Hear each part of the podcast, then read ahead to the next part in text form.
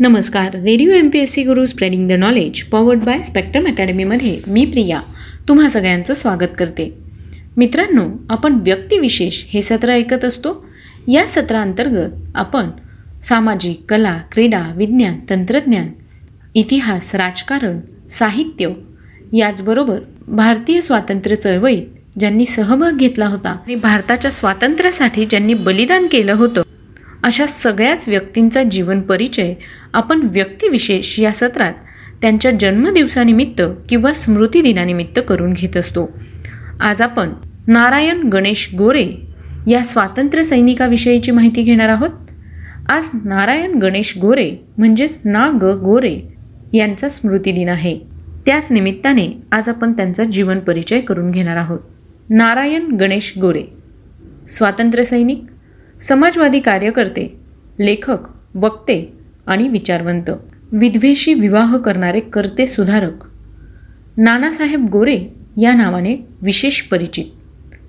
रत्नागिरी जिल्ह्यातील देवगड तालुक्यातील हिंदळे या गावी पंधरा जून एकोणीसशे सात रोजी नानासाहेब गोरे उर्फ नारायण गणेश गोरे यांचा जन्म झाला. त्यांचं शिक्षण पुणे या ठिकाणी झालं. त्यांनी बी ए आणि एल एल बीपर्यंत शिक्षण घेतलं.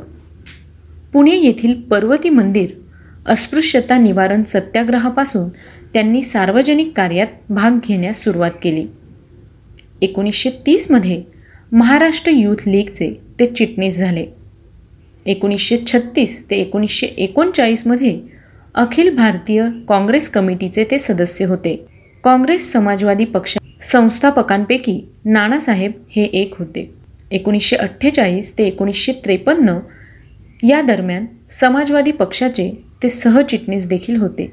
पुढे एकोणीसशे सत्तावन्न ते एकोणीसशे बासष्टमध्ये संयुक्त महाराष्ट्र समितीतर्फे प्रजा समाजवादी पक्षाचे ते खासदार होते. ह्याच काळात ह्या पक्षाचे ते सरचिटणीसही होते. एकोणीसशे चौसष्टमध्ये ह्याच पक्षाचे अध्यक्ष म्हणून त्यांची निवड झाली. एकोणीसशे सदुसष्ट ते एकोणीसशे अडुसष्टमध्ये ते पुणे महापालिकेचे महापौर होते. एकोणीसशे सत्तरपासून ते राज्यसभेचे सदस्य होते. भारतीय स्वातंत्र्याच्या चळवळीत सक्रिय भाग घेऊन नानासाहेबांनी अनेक वेळा तुरुंगवास भोगला. भारताला स्वातंत्र्य प्राप्त झाल्यानंतर पोर्तुगीज सत्तेपासून गोवा मुक्त करण्यासाठी एकोणीसशे पंचावन्नमध्ये झालेल्या गोवा विमोचन सत्याग्रहाचा त्यांनी प्रारंभ केला. त्याबद्दल त्यांना जन्मठेपेची शिक्षा देण्यात आली होती. परंतु एकोणीसशे सत्तावन्नमध्ये त्यांची सुटका करण्यात आली. नानासाहेबांनी बरेच लेखनही केले आहे. एकोणीसशे पस्तीसमध्ये त्यांनी समाजवादाचा ओनामा हे पहिलं पुस्तक लिहिलं. जुन्या हैदराबाद संस्थानातील गुलबर्गा तुरुंगात शिक्षा भोगत असताना फेब्रुवारी ते डिसेंबर एकोणीसशे बेचाळीसपर्यंत त्यांनी लिहिलेली दैनंदिनी कारागृहाच्या भिंती या नावाने एकोणीसशे पंचेचाळीसमध्ये प्रसिद्ध झाली. तुरुंगातील भेदक अनुभवांचे प्रत्ययकारी चित्रण यामध्ये होते. एकोणीसशे छप्पन्नमध्ये त्यांनी डाली हा त्यांचा ललित निबंध संग्रह लिहिला. एकोणीसशे सत्तावन्नमध्ये त्यांनी शंख आणि शिंपले यामध्ये त्यांच्या आठवणींबद्दल लिहिले आहे. एकोणीसशे त्रेपन्नमध्ये सीतेचे पोहे आणि एकोणीसशे बासष्टमध्ये गुलबशी या त्यांच्या कथा संग्रहित केलेल्या आहेत.